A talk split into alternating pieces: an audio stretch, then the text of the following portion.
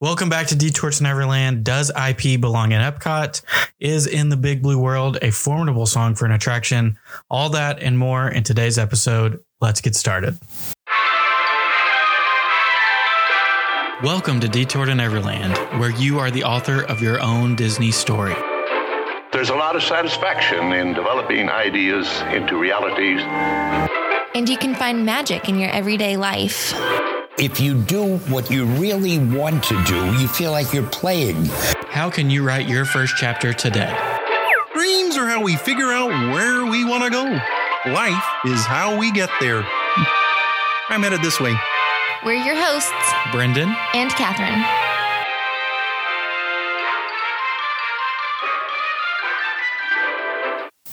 So, welcome back to Detour to Neverland. Today's episode number 229. We are continuing our storytelling series today, and today's attraction is The Seas with Nemo and Friends, which, judging off our listener comments before we even got started, this is a very controversial attraction. And to me, I never really expected that, honestly. Um, when we first mentioned this ride, I mean, I knew there was some history simply because I knew Nemo hadn't been there forever, but I, I didn't expect it to be polarizing. And I don't know why, because really everything in Epcot is kind of polarizing. You know, you have uh, the Epcot purists out there, I guess you could say. And then you have people like us who appreciate it a lot more now than we did previously. So it's always an interesting mix to see kind of how people feel about everything. So, of course, if you're new to this series, the goal of these storytelling series are to take particular attractions and take a deeper look at them and their history and specifically their storytelling aspects to enhance your next ride on them. So maybe you catch something new next time. Maybe you get a dif- different emotion or a deeper connection to it. I, I, we're up for a challenge with this one, I think, but it'll be interesting. Before we really get into the meat of this episode, do you have anything you need to say to me, Catherine? I I don't think so. Do I? What day does this episode come out? Happy birthday, Brendan. Thank you. It is Brendan's birthday. It is his golden birthday. So be sure to leave him a happy birthday in the comments. You have to explain what a golden birthday is. You can't just leave it at that. I, I didn't know what it was before this. It is when you turn the age of your birth date. So Brendan is 28 on the 28th. So It's a golden birthday. very exciting. This is also our last episode before Halloween. So happy Halloween to everyone out there as well. I don't know about you guys, but we are putting up our tree at 1201 on November 1st. I'm ready for Christmas. 2020 has been too bad to delay Christmas at all. Thanksgiving will have its time to shine for that week. But Oh. as for us in this house, we will be in Christmas mode. Touche. I was going to say Thanksgiving doesn't even need a whole week. I mean, I'm happy to have the week off from school, but Thanksgiving just really needs a day. So let's talk about the seas with Nemo and friends. We can talk about Christmas all day long. So to lay the foundation, we always like to talk about the foundational facts about this. So the seas opened on November 27th, 2006, but it wasn't officially dedicated and they waited to do it as an entire pavilion in January of 2007 and of course is located in Future World of Epcot. It is 4 minutes long as attraction, which is fairly long for an attraction compared to a lot of these others.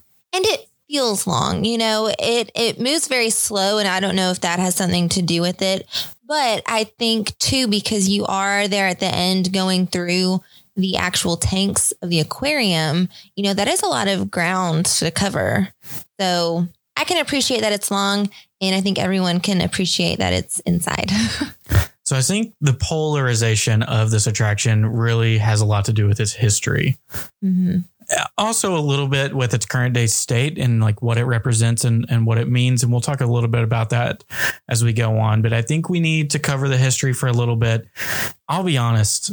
I don't think my family visited the seas, the living seas, very often at all growing up. So in 2007, you guys have already been able to do the math if you wanted to. I turned 28.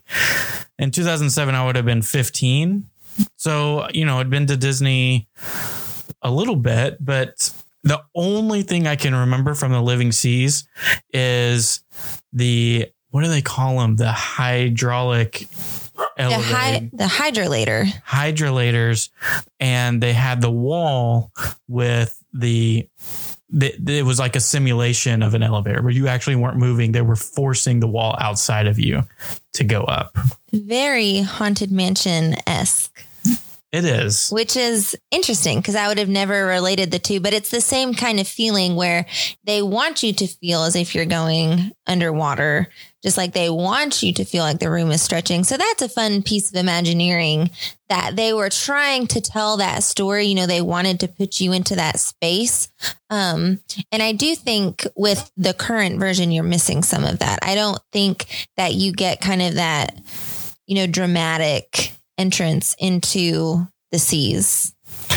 we try to avoid to get into this was it better before was it you know is it worse or is it better because obviously our goal is to make your next ride on the attraction better and get a deeper appreciation for it it's difficult to avoid those conversations a lot of time about what was better should they have changed it I, the say it again Hy- Hydrolator. hydrolator.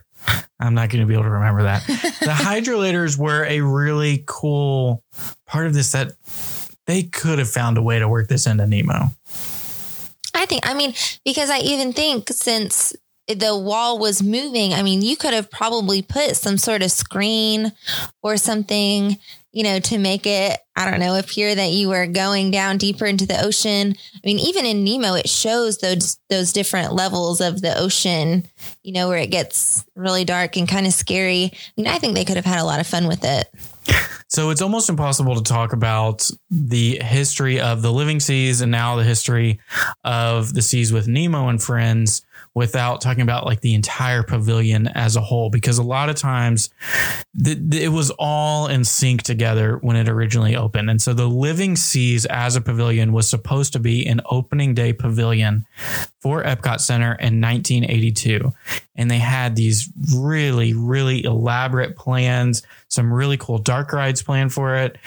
It looked like it was going to be the city where Jar Jar Binks is from the Gungan village, but that didn't come to fruition. And because it was going to be such a gigantic task, they kept delaying it. They said they needed to do more research and more Imagineering to get it ready. So it didn't open until 1986. So a full four years after Epcot opened, there's just this empty plot of land that the living seas of, of where it was supposed to be sitting.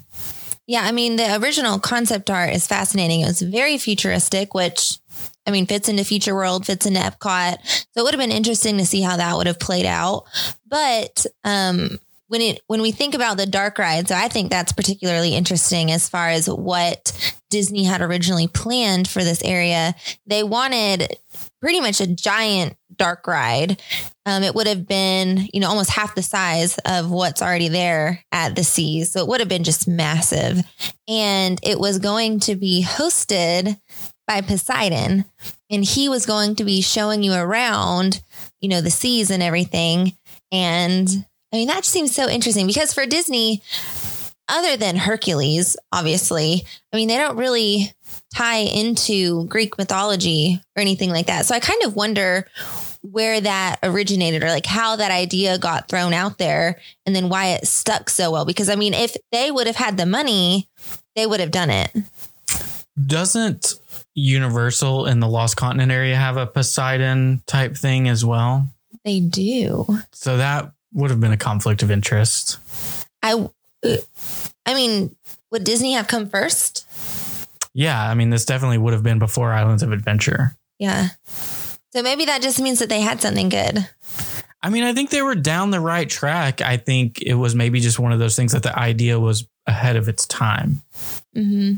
So when they finally got it all together and they decided that they were going to build the seas, the living seas, finally, they found their sponsor, which sponsors, when we talk about a lot of these historical attractions and pavilions and a lot of this stuff, especially in Epcot, sponsors were a way that Disney funded a lot of things so they didn't have to fund it themselves. So for this particular one, they worked with United Technologies and it was massive. I mean, it wasn't to the scale of the original drawings. However, it was the largest saltwater tank in the world after, once it opened. It's now been surpassed by the Georgia Aquarium, which opened in 2005. We've never been to that aquarium, but it seems really cool. Are you sure? I know we've been to the Chattanooga Aquarium. We have had this conversation so many times. We have never been to the Georgia Aquarium. Maybe you did it in an alternate reality, but not with me. Huh. Okay. We've been in that area though, because that's the same area where the Coca Cola world is, correct? So I've seen it. Correct. Okay. So there's a lot that uh, there's a lot of time in between there, and we're not going to spend too much time on it because there's so many countless YouTube videos and articles that you can read about what ultimately led to the demise of the Seas Pavilion. But essentially, what you have to know is United Technologies pulled out, they lost their funding, and it just kind of slowly dwindled away. Nemo released in 2003. They saw an opportunity and they took it.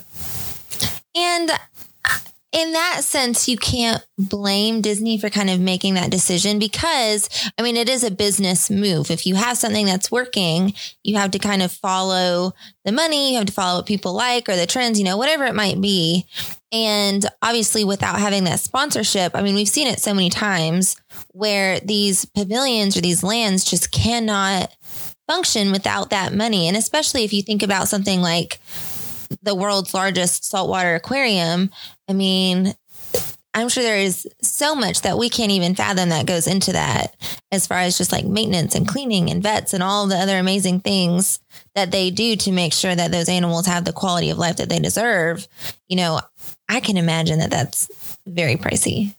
Oh, absolutely. I mean, and Disney was very serious from the very beginning that they were going to provide the highest quality care that they could for these sea creatures. So, bef- while the pavilion was being built, I thought it was really interesting. They actually had a lot of these live animals in a area down in the Keys, in the Florida Keys, mm-hmm. where they were training them. Ones that could be trained, things like dolphins, and the rest of them, I don't know what they're doing, just hanging out, getting familiar with each other. Like, hey, these are going to be your buddies for the rest of your, Your life. roommates. yeah, I mean, it's like a, a an area where you're getting familiar with everybody, a, a happy hour. But that's funny. so, I mean, obviously they were very serious about it, and it, it leads to the discussion of I didn't realize this timeline. This is the first intellectual property attraction to go into Epcot. I don't know why I thought the Three Caballeros was first, but it came the same year, but in April. So, April of 2007 is when it opened. You did have the Lion King fable story in the Land Pavilion, which is now RIP. Sad to see that. When's the last time you actually went to see it? They don't play it anymore, do they? No, but I'm saying, Oh, oh, oh, oh. how many years has it been since you went to see the Lion King fable? I don't know, but it's one of those things that I wish like I appreciated it while it was there because I would love to go back and just watch it because I think I mean it was pretty funny with Timon and Pumbaa. But, you know, I think this just opens up that Pandora's box of did they do the right thing? I think ultimately the question that I think you have to answer before you can answer that is what is the goal of these pavilions? And what is the goal of this attraction? Because we're trying to stay on this attraction. Again, it's very difficult with this one because the attraction and the pavilion are almost synonymous, especially when you think about the living seas back in the day. Everything worked together. Mm-hmm. And so what was specifically changed over to the Nemo ride were the sea cabs. So it's an omni mover. It put you you went down the hydro Hydrolator. hydrolators. You got into an omni mover and it basically gave you a tour of the seas pavilion. So you saw different animals. Was there narration as well? I can't remember if there was narration. I I don't know if there was narration, honestly. But essentially they used pretty much the exact same track. I think they added like 280 feet of track for the Nemo attraction when they got it up and running. And at the very end of Nemo, that's where you can see basically what the sea cabs were when you're Mhm. looking into the tank and what all was there. So the question is, what is the purpose of the Seas Pavilion? Is it entertainment? Is it edutainment? Is it just education, it's probably somewhere in the middle, but I think that's one of the first things that you have to figure out is is what are we trying to accomplish here? Well, when I think about that, I think, you know, for something like the Seas Pavilion, education is kind of what stands out to me at first, especially with like the original concept with, you know, having a base and kind of focusing everything around that. And it was very much just the seas focused. I think as they pivoted to include the Nemo and friends, I think that's where it takes a turn into edutainment. That's a hard one for me to say. And I think it's because, you know, they are trying to really like authentically engage these kids and make them interested. I mean, because honestly, when you were a kid, and this is probably why we don't have the deep appreciation for it that so many people do, but it's because this is probably somewhere that we skipped very frequently. Because, you know, as a kid, it a big aquarium is maybe not the most exciting thing at Disney. It's just not.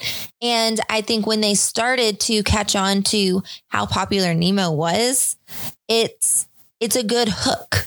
You know, everything needs a hook. You want you need that interest.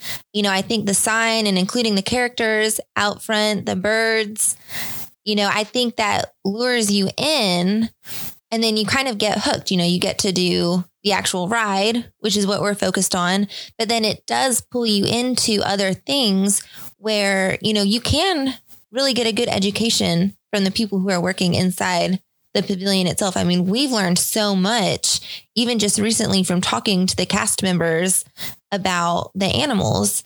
So I think, you know, maybe they're just using it as a hook. And at, at the core, you know, it's still supposed to be focused on education.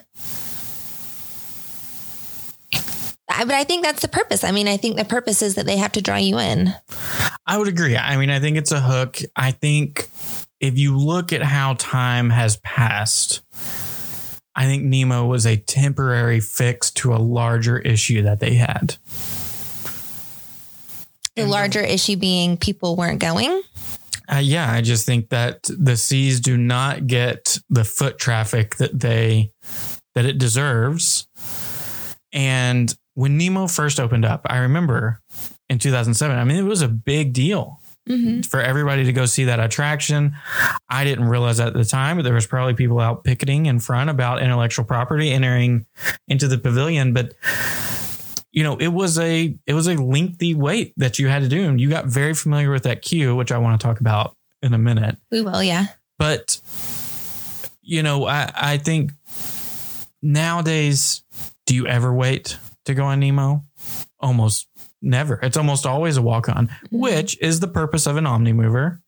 It's eh, this now that leads into a different discussion about fast pass and Omni movers. They're they're just simply not supposed to be together. Yeah. But an Omni mover attraction that gets you into the door. It's an alternate entrance instead of going in through the gift shop. So if there's no wait, we will normally choose choose to go through Nemo rather than just entering in through the gift shop. But I think a lot of people say it's a 15 minute wait. Well, that's not worth it. And then they skip the pavilion entirely and they miss seeing Lou the manatee, which is should be the icon of Epcot. Honestly, he's the coolest manatee on planet Earth. And a lot of people miss so much more of what's there, I think, because they are shielded by Nemo and Turtle Talk with Crush, which eh, there's there's something off about them. I could see. I mean, I agree with what you're saying. I think it, it, there's a give and take there. I mean, with anything. So, I mean, are you saying that it wasn't a good move? I'm saying that it maybe was a good move for the time. Mm-hmm. I don't think it's the I don't think it's the permanent answer for what needs to be done there because people love aquariums. You see that in the Chattanooga aquarium, you see that in the Georgia aquarium that gets, you know, millions, I think millions, at least thousands of visitors each year.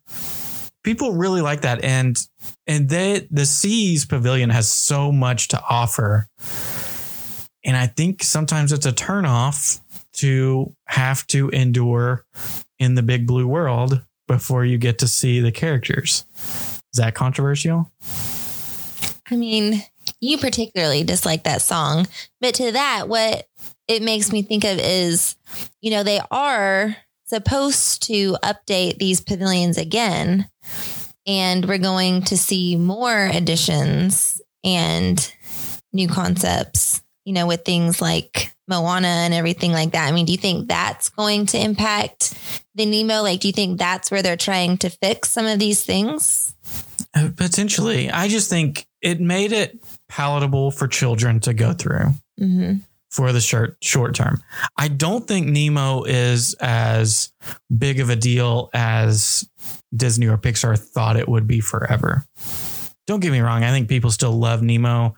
It, it was a groundbreaking movie, but you don't see many Nemo plushies flying off the shelves, I don't think anymore.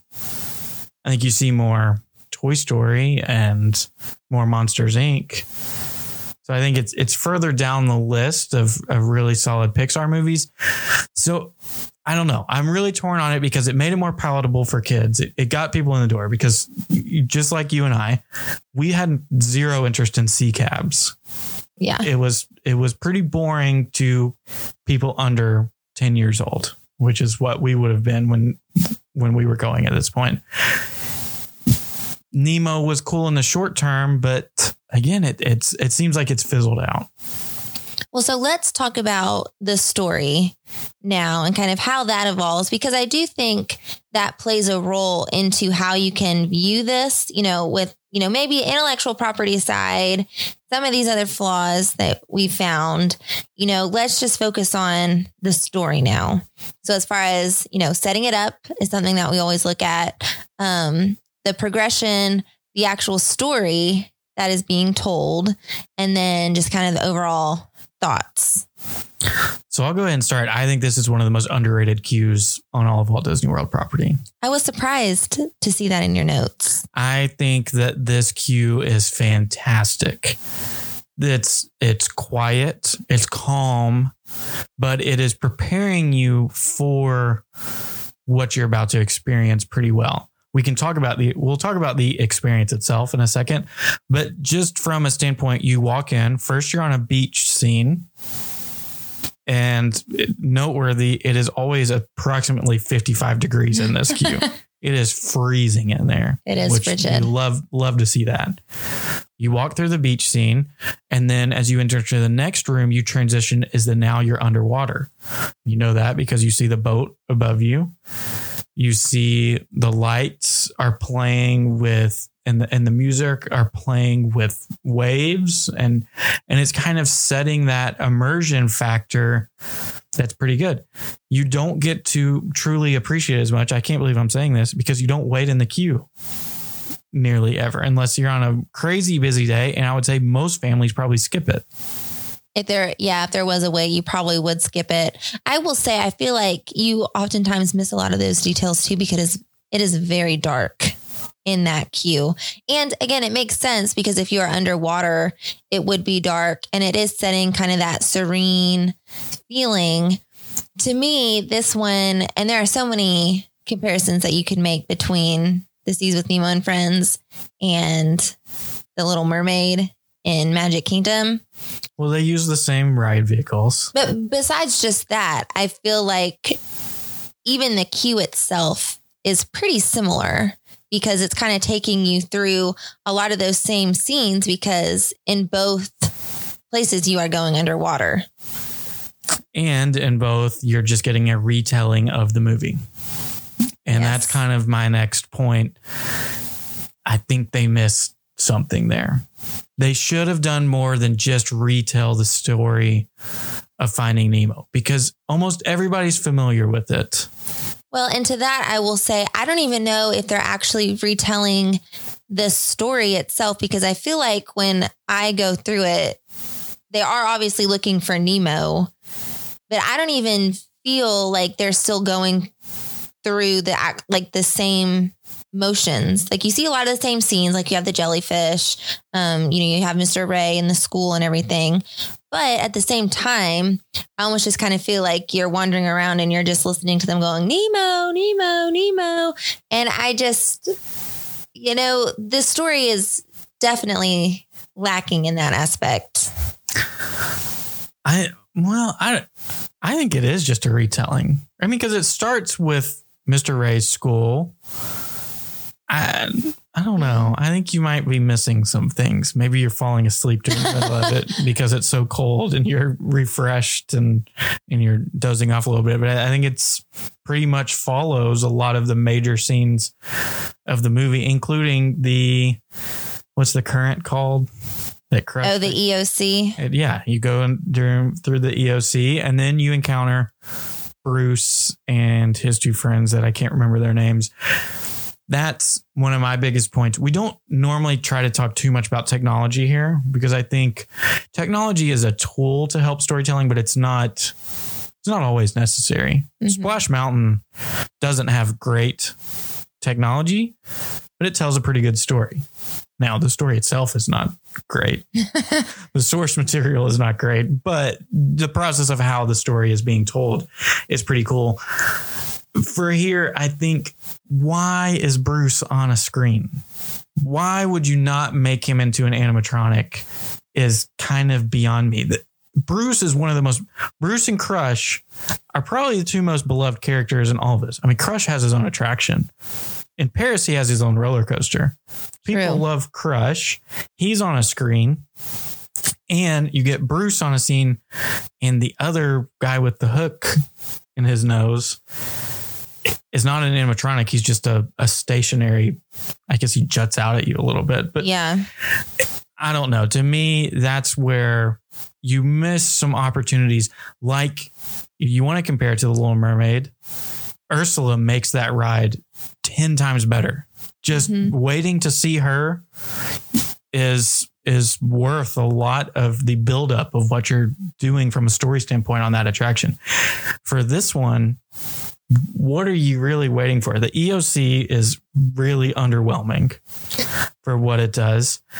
And the so the other thing that I could think that would be really cool would be to see Bruce chasing Nemo in real life. I mean, I, to me, it just seems like a missed opportunity. Do you?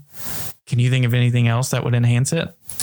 I mean, definitely some better animatronics, I think, would make a world of difference. You know, to me, this is one of those rides where they're definitely forcing your perspective. You know, they only want you to see certain things. And that's very apparent in the way that um, the clamobiles, that's what they're called, the way that they move. And, you know, I think there are definitely areas where if you wanted it to be more immersive, if you wanted to feel like you were underwater, you know, there would be more, you know, like 360 type degree views of things instead of you're just looking at one wall or you're going through a series of projections. You know, I think that's maybe my biggest complaint with the way that they did this.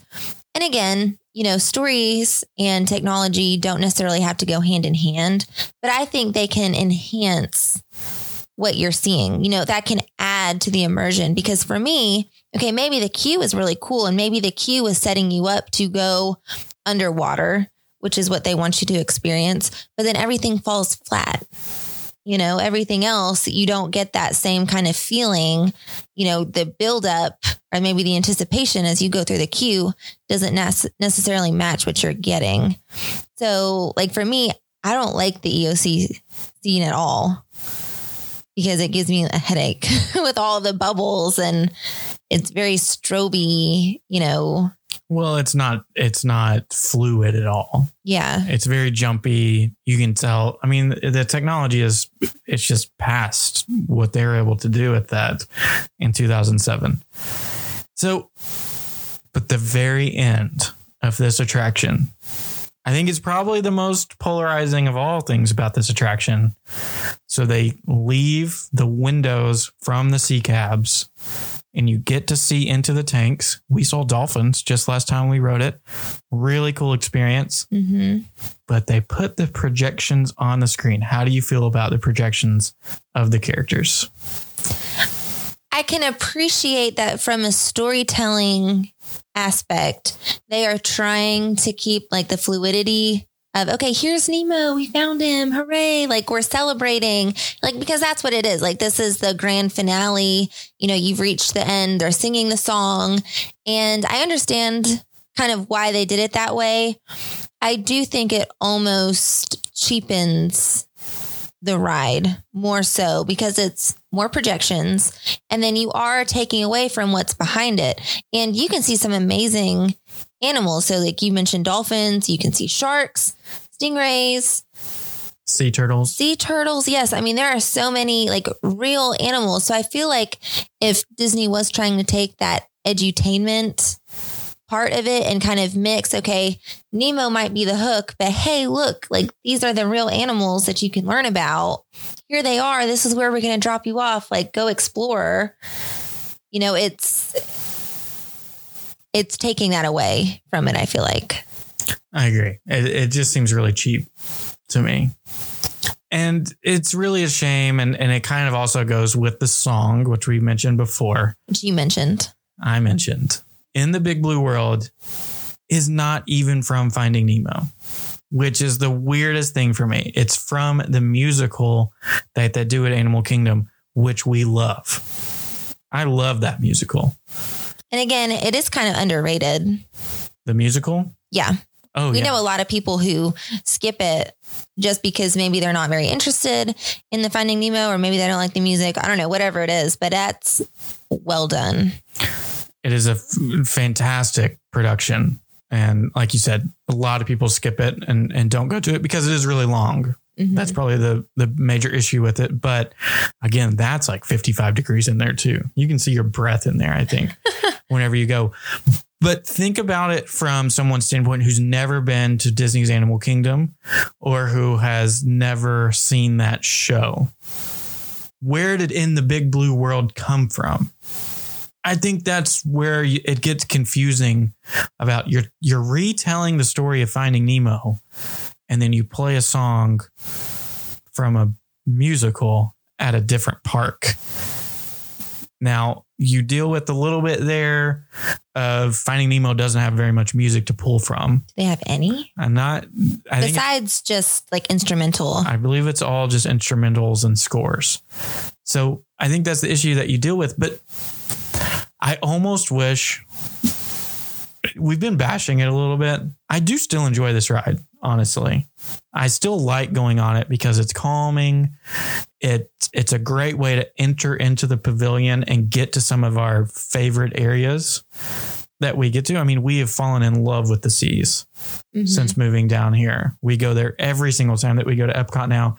We go see Lou, we go see the Stingrays, and even that the magic of Disney's Animal Kingdom show on Disney Plus that we've loved so much, they deal with a lot of the animals at the seas as well because it's the same veterinary team that that cares for those animals. So we've been a little harsh on it probably, but there was so much potential there, I think. And I almost wish there was a way that it almost could have been a half and half that you still got the sea cab experience to see into these tanks and to see these animals or it, it, i almost wish they went all the way in on education and you say here's mr ray he is a stingray here is a real life stingray and what these look like here is Nemo. He's a clownfish. Here's what a real life clownfish looks like. And I realize that's a little bit difficult with the gigantic tank that they have. But almost, what if it was a game where you're trying to spot the animals and say, there's Crush, and I'm matching him to this giant, giant green sea turtle? I don't know. I'm just spitballing here. But to me, it, it kind of loses what the purpose of how I view the seas. Yeah, I would agree with that. And then, you know, just from the story aspect, I mean, it's just lacking in most of the stories and the rides that we really enjoy now. It's usually because it is something that's new. You know, it's a continuation of the story.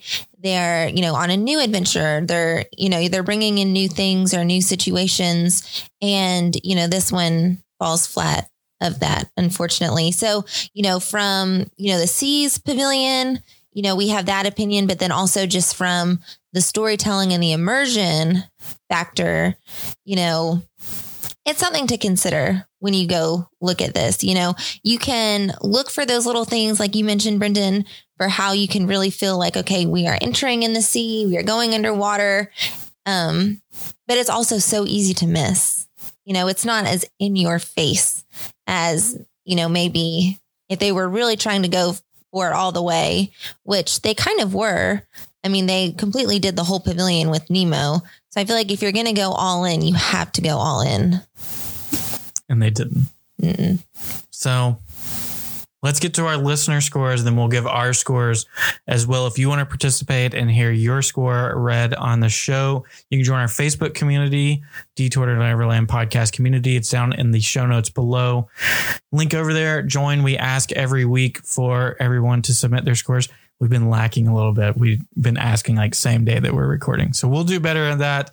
Also, if you're on YouTube, put your score down below as well. I'll put a link to our scorecard that you can fill out, the PDF that we use. So let's get some of our listener scores and then we'll give ours. Yes. So the first one came from our friend Erica, and she said we were expecting something more like the Nemo submarines in Disneyland, and we didn't even talk about those. Honestly, that's one when we went to Disneyland, we didn't have the opportunity to do it. But from what we understand, there are some similarities. But that's what she was expecting. Um, it was our first ride of the day in Epcot, and all of their kids, ages zero to seven, so seven kids total, really liked it. So again, maybe that's what Disney was going for. And she gave it a six out of 10, ranking it highly in immersion and rerideability. Mm-hmm. Next one is from our friend Sarah. Sarah gave it a 5.25. It's definitely not a bad ride by any means. Just when I rate it, it ends up kind of low, especially when you think about some of the other great rides at Disney. And I think that's a challenge that we face every week of, you know, you got to stick to the scorecard. You can like the attraction, but just based on the scorecard, it, it sometimes doesn't end up and match your opinion exactly. Which is funny how that happens. Like when you really put like a critical eye to it, or when you match it up. That happens to me all the time. That happened with this one too. Spoiler alert. Um, but then Ryan said it's much more memorable than the Living Seas ride was. which I think is a really interesting discussion. We, like we said, we try not to do the this or that game too much, but I know Ryan loves Epcot, Mm-hmm. and for him to say that, I think is pretty powerful. It is. Yeah. So our friend Sean said, "I truly miss the living seas. The screens and projections just seem out of place." One point seven five, low score from Sean. That's got to be the lowest score I think we've ever seen. Well, I feel like other people have given things like a zero before. Uh, Mickey's Fun Wheel or the Pixar Pal Around definitely got a lower score. Okay, yeah. That probably got like a 0.25 from us. So then Katie said that she's giving it around a two. It's been a while since I've been on it, but I don't really understand what makes it special. I felt the same way about the submarine ride in Disneyland. Turtle Talk with Crush is hilarious. And the Animal Kingdom Finding Nemo musical is my favorite. We definitely don't need another Nemo attraction, especially one that takes up so much space. Which again, that's an interesting proposition. Is there too much Nemo in the parks? You know, I actually never thought of that until Katie mentioned it, but it is pretty unique for Disney to latch on to something so much and to put it in so many different spaces. You know, I mean, we obviously see that a lot where they're going to take something from Disney World and incorporate it into into Disneyland and vice versa, but then to also include it in Animal Kingdom the way that they have. I don't know if they just had space that they didn't know what to do with. I mean, I we didn't look at this beforehand, but was Finding Nemo that popular? I mean, did it just rock? Yeah, it killed. Did it? Yeah, Okay. I don't know the exact numbers, but it it was a major box office hit. So I mean, I guess that has something to do with it. We've seen I mean, obviously Disney does that with anything that's a big hit. Frozen, you know, quickly got its own attraction and different things like that. So I mean, they follow the money. I yeah, I mean, to think that I know it's a much newer movie, so it's almost it's a different conversation, but Nemo has more attractions than Frozen, which is mm-hmm. hard to believe. I don't think that'll be true in 15 years. But do they though? They have it. They have a show in Disneyland and Disney World or in um, Hollywood Studios. Then they have their own attraction, and they're getting their own land. Correct? And not here. Well, yeah, not here, but in an international park. Yeah. So at, at the least, they're even right now. Okay. I'm just saying. Yeah, I know. I know what you mean. I just had to. I don't know Talk if through it. Nemo has stuck multi generational as much as they thought it would. Mhm. It's not like Toy Story. And part of that is because Toy Story has four movies or three movies in your mind. Yeah, just three. Only three. You have Finding Nemo and you have Finding Dory. I think Finding Dory did not do nearly as well as they wanted it to. Mm. And so I don't know. It's just interesting to see how things have latched on. Last one is from our friend Jill. Jill says completely different answers depending on if there's kids or not. If it's an adult trip, it gets maybe a two, but if it's a family trip, it gets a five plus. My kids love these movies, so I feel very different about writing it while watching my kids love it so much. I think that's interesting. I think uh, our niece will probably really enjoy this ride soon. She is being Dory for Halloween. That's what I was gonna say. So that's a big plus for this ride if she Uh-huh. gets to see Dory. I realize now that I said that Crush and Bruce were the two coolest characters outside of Nemo. Dory's pretty cool. Yeah, you can't. You can't forget about Dory. But um, yeah, I, I think that's interesting that it's one of those where you enjoy seeing other people enjoy it. And that's always a cool aspect of a lot of these attractions as well. So, answer is if you're not enjoying it, find a random kid and take it on, take you with them. Try it out. Yeah, try it with a kid. All right, Catherine, what is your score? Okay, so my score. This is probably one of the lowest ones that I've ever done. Um, I think that's fair to say. I gave this one a 3.75. And I, mine is actually lower than Brendan's, which never really happens. I feel like I'm like the Simon out of the two of us.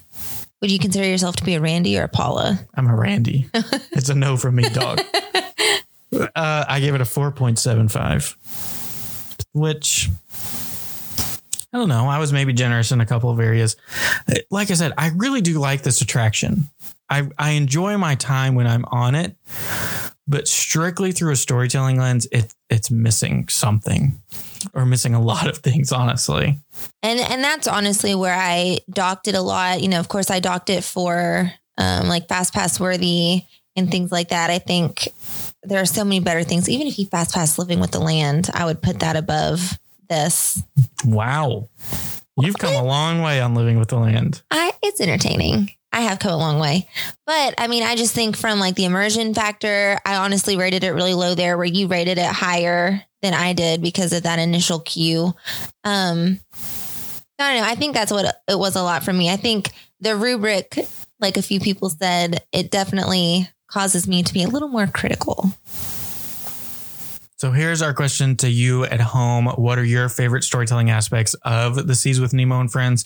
Are there things that we missed that would enhance our next ride or enhance the rest of the community's ride on this? If you're on YouTube, drop it in the comments below. If not, send it to us and we will share it on social media because that's the biggest thing. We want to find those little details or things that we're misinterpreting that will help us enjoy it more which is an interesting thing to say because I'm never mad when I get off this ride. I mean, I'm not mad when I get off any Disney ride, but I'm I I'm not dissatisfied as much as maybe our conversation leads us to believe today. That's true. I mean, I think that's fair. And I think there are little things about this ride that are very cool. Um, like for example, I don't know if we mentioned this, but one of the highlights to me of this ride is the um the animatronic with the the fish with the light on his head. Like a I I always call him like a dangler fish, but I don't know if that's true. Yeah, I don't know it, but it's really cool because if you kind of watch the way that it works, you know, it's on an arm. So the way that he can kind of swim and follow um Marlin. Marlin, yeah, that's his Name. I almost said Merlin. is is pretty cool. And you know, I think just ending the way that you do in the Seas Pavilion, I think that's what makes it for us. Fun fact about Marlin is if anybody's been to Disney's California Adventure and you get to go into the Beast Library and do the character matching game, it said I was Marlin, which what a shot to the gut. That's a good one. No, He's it- lovable It means I'm like nervous and anxious. and overprotective. Who did you kind of like a stage you're a stage five clinger. Oh, is that true? Uh-huh. I don't remember. What was I? Mine was pretty unimpressive too. I feel like it was someone that you don't particularly like. It must have been. I think that's why I pushed it out of my mind. Well, hopefully, if it opens up again, we'll go retest it. Maybe our personalities have changed over time and we'll be able to get better characters. Maybe. Except in an ideal world, who is your character? Way to put me on the spot. Elsa? Oh my, you always say Elsa. I want to be Elsa when I grow up. Hmm. I'll be a queen. I want to be Winnie the Pooh. You're halfway there. Are you saying I'm fat? Seems like you said, What does that mean, Catherine? Please explain yourself on how I'm halfway to Winnie the Pooh. I don't, All right, that's going to do it for this episode. We are quickly getting off the rails. So, I hope you enjoyed our chat today. Like we said, if you have more thoughts on the seas with Nemo and friends, let us know. We'd love to hear them. We'll be back next Monday to have another One Little Spark episode. If you're not already, we'd really love if you come join us on YouTube. It just adds an extra element to the show where we can show up graphics and things that we're talking about. You also get to see our funny uh, facial expressions at each other. Catherine just lost it because she called me fat on air. and so I did not. if you don't want to miss that, make sure you subscribe to our YouTube. If not, we love being coming through your headphones as well. So thank you so much for listening, and we will talk to you next Monday. Thank you for listening to Detour to Neverland. Make sure you subscribe and leave us an iTunes review if you enjoyed the show. Between episodes, you can find us on Instagram at Detour to Neverland or visit detourtoneverland.com. We appreciate you letting us be part of your day. See you real soon.